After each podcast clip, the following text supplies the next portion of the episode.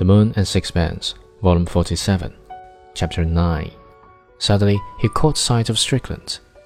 He rolled up to him. He did not speak. He gathered the spittle in his mouth and spat full in Strickland's face. Strickland seized his glass and flung it at him. The dancers stopped suddenly still. There was an instant of complete silence. But when Tough Bill threw himself on Strickland, the lust of battle seized them all. And in a moment, there was a confused scrimmage. Tables were overturned, glasses crashed to the ground. There was a hellish row. The women scattered to the door and behind the bar. Passers-by surged in from the street.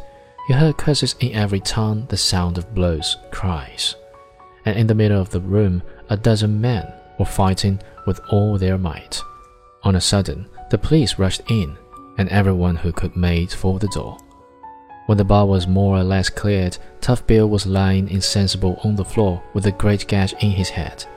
Captain Nichols dragged Strickland, bleeding from a wound in his arm, his clothes in rags, into the street. His own face was covered with blood from a blow on the nose. I guess you'd better get out of Marseilles before Tough Bill comes out of hospital, he said to Strickland when they had got back to the Chink's Head and were cleaning themselves. This beats cockfighting, said Strickland.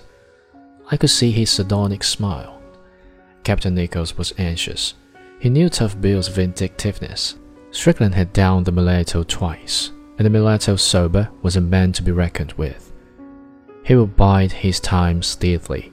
He would be in no hurry, but one night Strickland would get a knife thrust in his back, and in a day or two the corpse of a nameless beachcomber would be fished out of the dirty water of the harbor. Nichols went next evening to Tough Bill's house and made inquiries. He was in hospital still, but his wife, who had been to see him, said he was swearing hard to kill Strickland when they let him out.